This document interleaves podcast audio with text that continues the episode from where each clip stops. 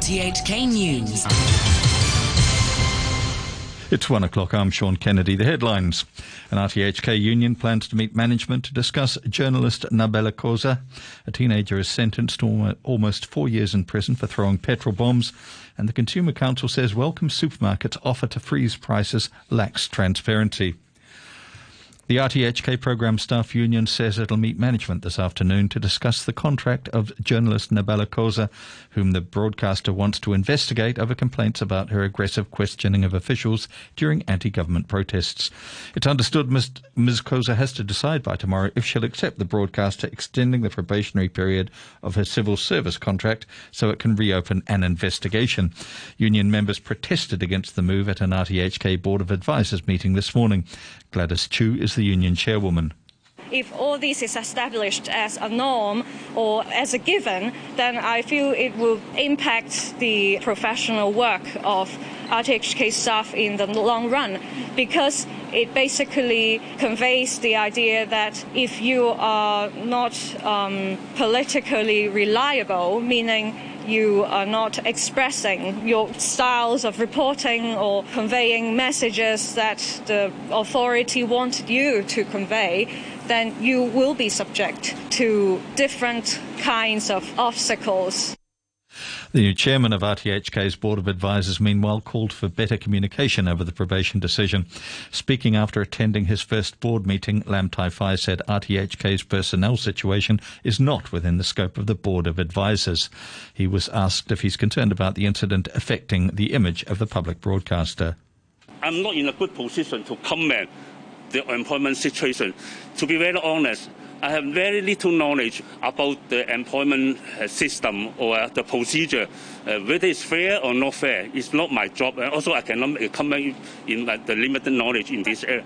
But obviously, they can handle better through communication. They can sit down, talk, talk. Uh, I think communication can help to, to solve any problem if it happens. Democratic Party lawmaker Lam Cheuk Ting urged RTHK management to do its best to safeguard the broadcaster's editorial autonomy and to protect and to protect its frontline reporters from political pressure. He questioned why Ms. Qoser should be investigated for doing her job and why it's necessary to, for RTHK to reopen the investigation. Mr. Lam said he's worried that the administration may be putting pressure on the broadcaster. I strongly urge the senior management of RTHK to uphold the freedom of expression, freedom of press, and the uh, editorial autonomy, and to try to defend their professional reporters and journalists and let them to perform their duties professionally and independently. A teenager has been sentenced to three years and ten months in prison for throwing petrol bombs at Kwai Chung Police Station on January 29th. Vicky Wong reports. In sentencing, District Judge Amanda Woodcock said although the defendant was young and had good conduct, his intention to cause damage by setting fires was worth a lengthy sentence.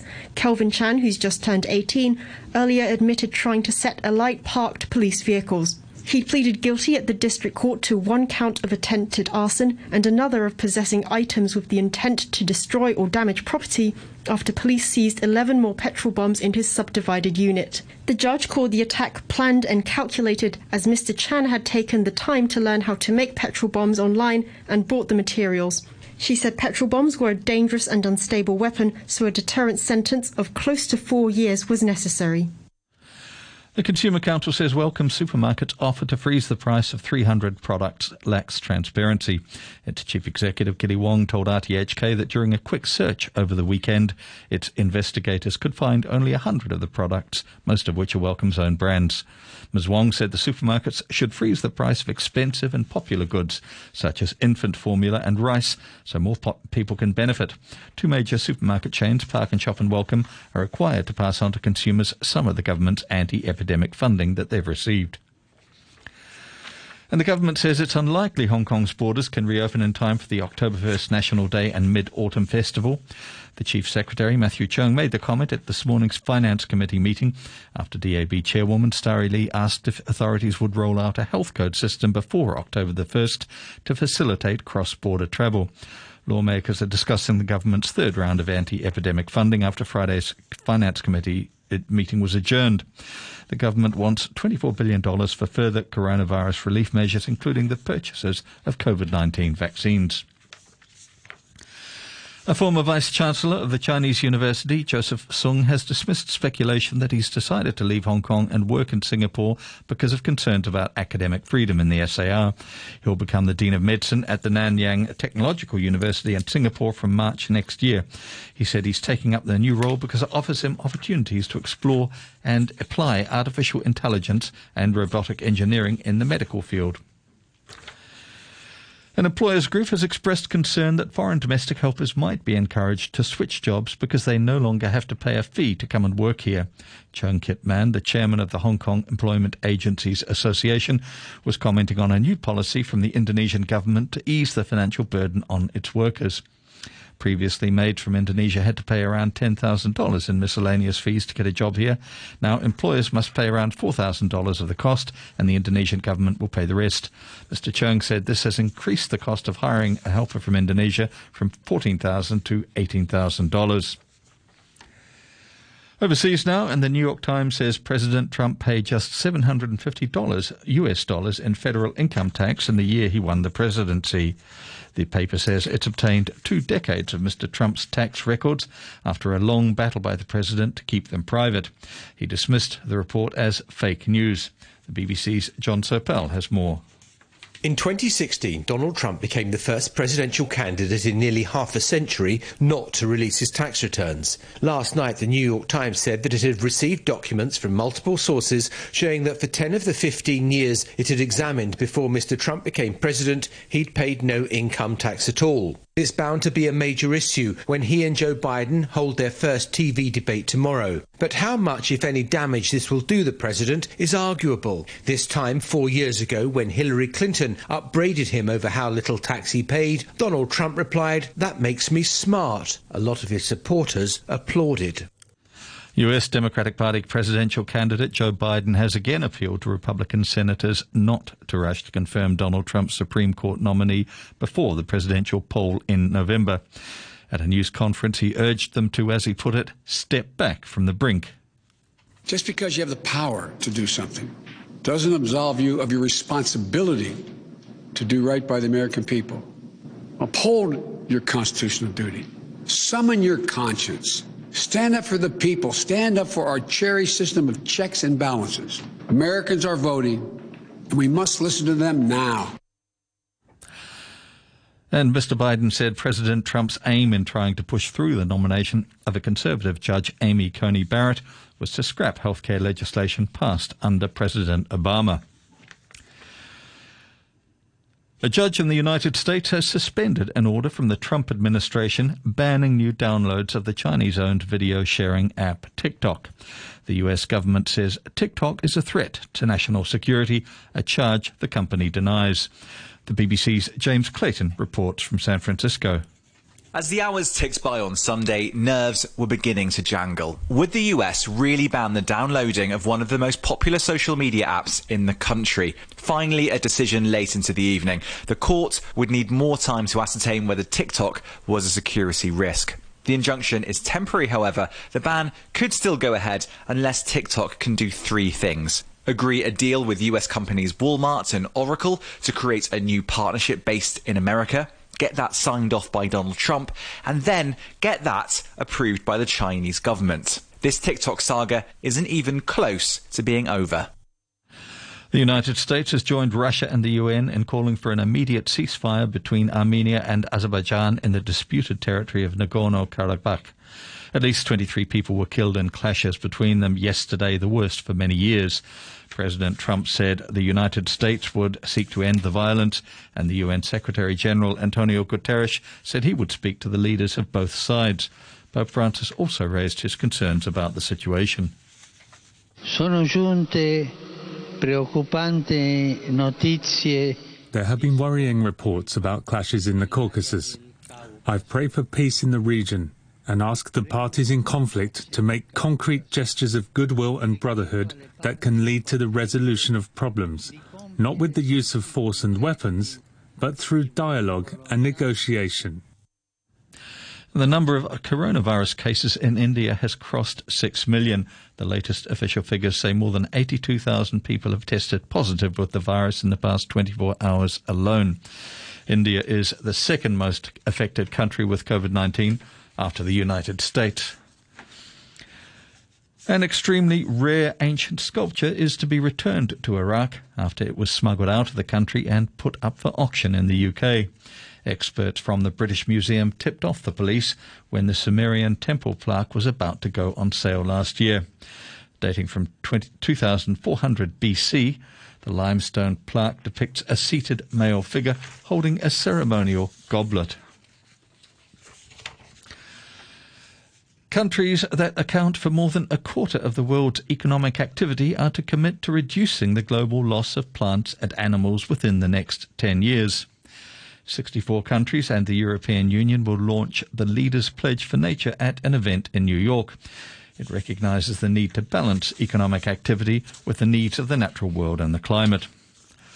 Finance now and shares in China's biggest chip maker plunged following weekend media reports that Washington placed export controls on the company SMIC. Semiconductor Manufacturing International Corp opened down more than 7% at 17 Hong Kong dollars and 10 cents this morning after US companies were ordered by the Commerce Department to seek permission before selling technology to the chip giant.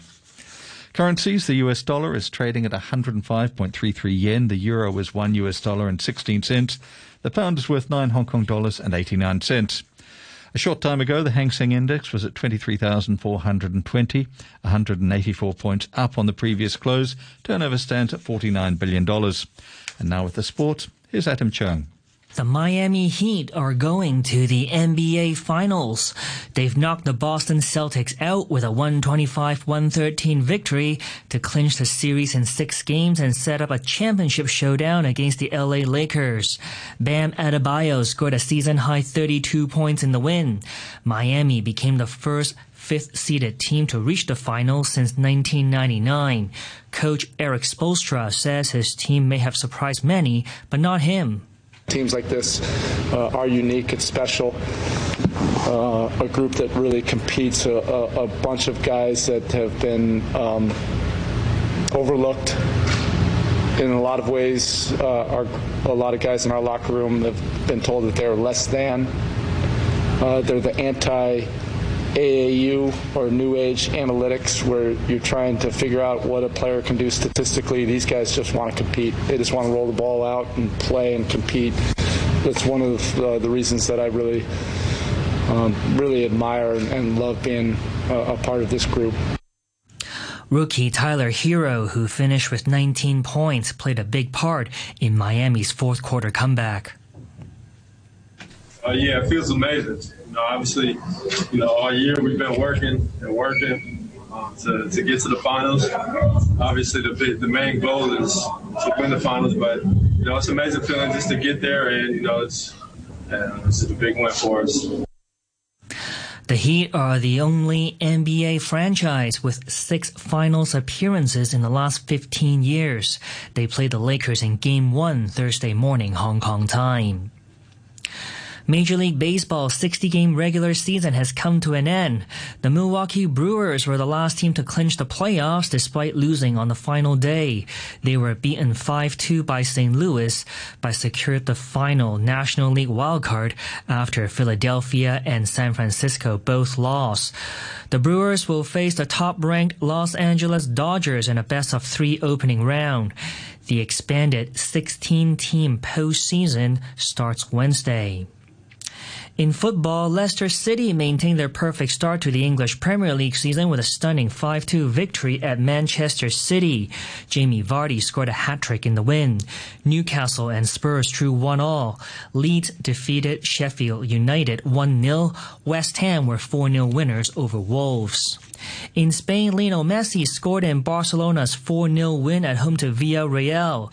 Luis Suarez came off the bench and scored twice for his new team Atletico Madrid, who thrashed Granada 6-1. And in Germany, Bayern Munich's 32-game unbeaten run is over. They lost 4-1 at Hoffenheim. And that's your look at sports. And to end the news, the top stories once again. An RTHK union plans to meet management to discuss journalist Nabela Qoser A teenager is sentenced to almost four years in prison for throwing petrol bombs. And the Consumer Council says welcome supermarkets offer to freeze prices lacks transparency. The news from RTHK.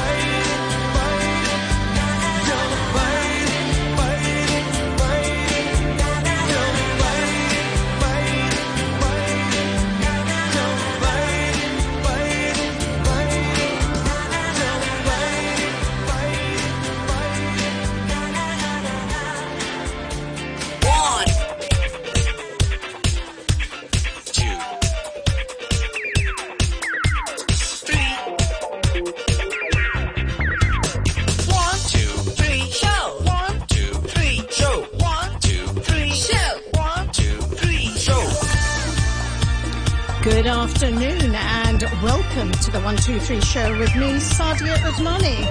I am here right through till three o'clock, and we have got quite a busy program for you. Just sorting out a few couple of technical things, but let me just tell you what's on. Just after 1.30, we talk innovation and textile. The mills in Tsuen Wan launched their textile for Social Good International Online Competition 2020 and had some really interesting and innovative entries. I talked to the three winners who came up with some amazing products products, and they're all set to give me a a taste of exactly what it means to the industry, a bit of moving and shaking. After 2 p.m., Nathan Solia, fitness coach, joins me online, and today he's got some hot tips on how to set yourself up for the day with the perfect morning